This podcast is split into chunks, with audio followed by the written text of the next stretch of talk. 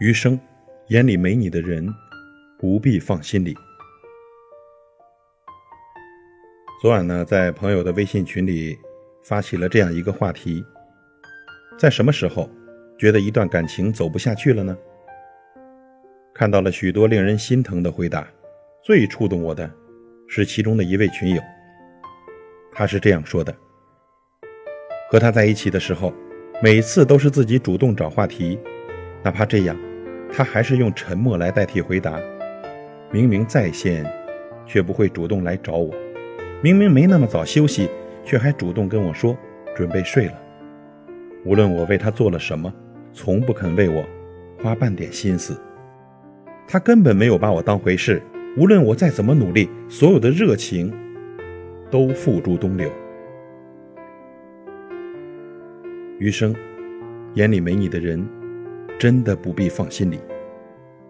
也许呢，和这位朋友一样，我们每个人的一生中呢，都有过那么一段爱而不得的经历。因为在乎，所以把这段感情放在心上；因为不舍，所以哪怕受到伤害也不愿意放手。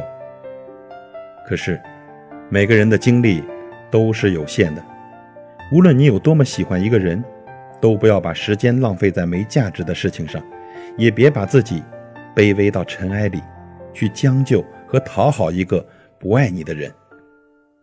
如果坚持得很累，为什么还迟迟不肯离开呢？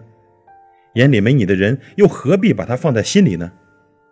与其在一段感情里拖泥带水，放不下自己心中的执念，倒不如学着抛弃过去，给自己减负。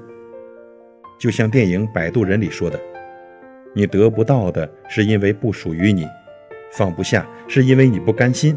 失去所爱虽然伤心，但失去不爱你的人又有什么可惜的呢？你的付出只有在有意义的人身上才是值得。离开眼里没你的人，对你来说就是件好事。当你有勇气从那段不被接受的感情里抽身，当你敢于面对他心里没有你的事实，你便收获了领悟和成长，同时呢，也得到了解脱。记得蔡康永说过的一句话，每个人心里的橱柜都是有限的，一定要把位置留给重要的人。最靠近心的那个橱柜只有一个，所以要留给最重要的人。朋友，余生的眼里没你的人不必放在心里，别为不值得珍惜的人付出太多，从而冷落了珍惜你的人。把你的好啊留给那个真正重视你的人。在人生起落得失间做出抉择，在旧伤痊愈后被珍惜和懂得。